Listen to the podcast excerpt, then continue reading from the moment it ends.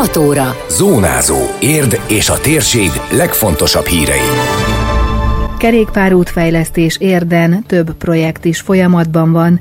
Érdi tűzoltó a legjobb hatósági szakember az országban. Vége a múzeumkerti koncertsorozatnak, legközelebb a Nemzeti Ünnepen ad hangversenyt az Érdi Kamara zenekar. Ez a Zónázó, az Érdefem 1013 hírmagazinja. A térség legfontosabb hírei Szabó Beátától. Lassan kerékpáros barátabb lesz Érd, több biciklis útfejlesztés is megvalósulásra vár, vagy már folyamatban van a városban. Erről a polgármester beszélt a 19. éve megrendezett őszi érdkörbe startja előtt. A városkerülő tekerésen Csőzik László is részt vett. Elmondta, hogy ez a túra mindig ráirányítja a figyelmet az érdi kerékpáros fejlesztésekre. Ezek közül az egyik az Eurovelo 6, amely Ófalut érinti, de tervezik a csatlakozást a Balatonhoz vezető szakaszhoz is. Amivel készülünk a tavaszt illetően, az az Eurovelo 6-nak a folytatása, hogy reméljük, hogy lezárul a terveztetési szakasz végre valaha valahára is nagy tétény eldönti, hogy elfogadja-e a hatos út melletti vonalvezetést, vagy kiharcolja éppen a Duna melletti új nyomvonalat, és akkor utána talán elhárul az akadály az elő, hogy kírják a kivitelezési közbeszerzést, és a nagy tétényi Kampóna utca,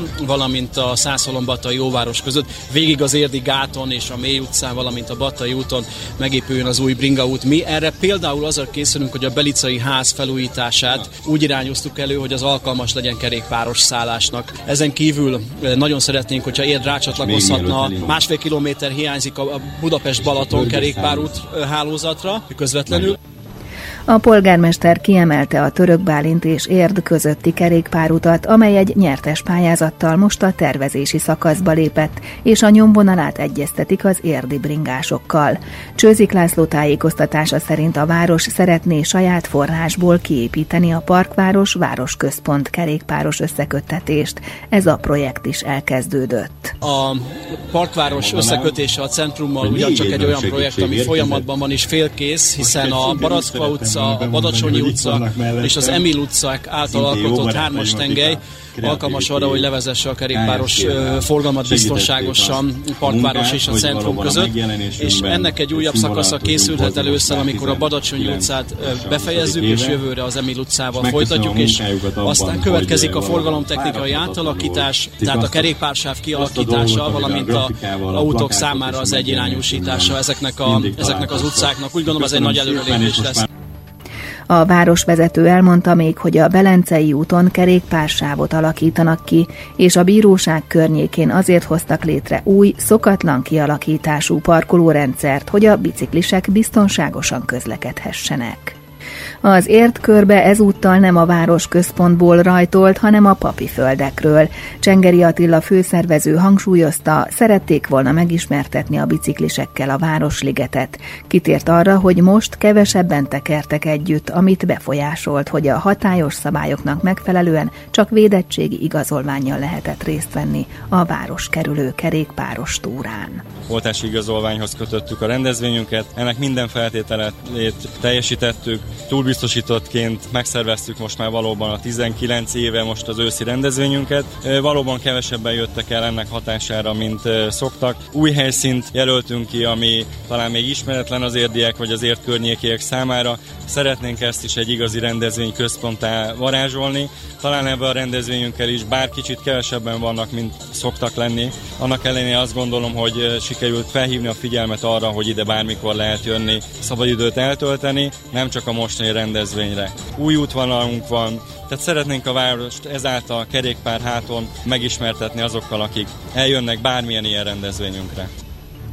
A Városligeti gyülekezőhelyen a rendőrség Bike Safe akciójában regisztrálni lehetett a kerékpárokat az országos rendszerbe, amely például lopás esetén segíti a kétkerekű azonosítását, megtalálását. Emellett a gyerekeket aszfalt rajzolással várták, ezzel is, amíg a rajzokat el nem mossa az eső, az autómentes napra a környezetkímélő közlekedésre hívják fel a figyelmet. Érdi tűzoltó a legjobb hatósági szakember az országban. Nemrég tartották az országos tűzmegelőzési vetélkedőt, amelyen a megyék és a főváros csapatai vettek részt, összesen 40-en, de az egyéni teljesítményt is díjazták. A legjobb hatósági szakembernek járó oklevelet és kupát Székely Attila az Érdi Katasztrófa Védelmi Kirendeltség osztályvezetője hozhatta el. A tűzoltó alezredes rádiónknak elmondta, 1993-ban szerelt fel tűz tűzoltónak, és volt már egy-két jó eredménye megyei és országos vetélkedőn is.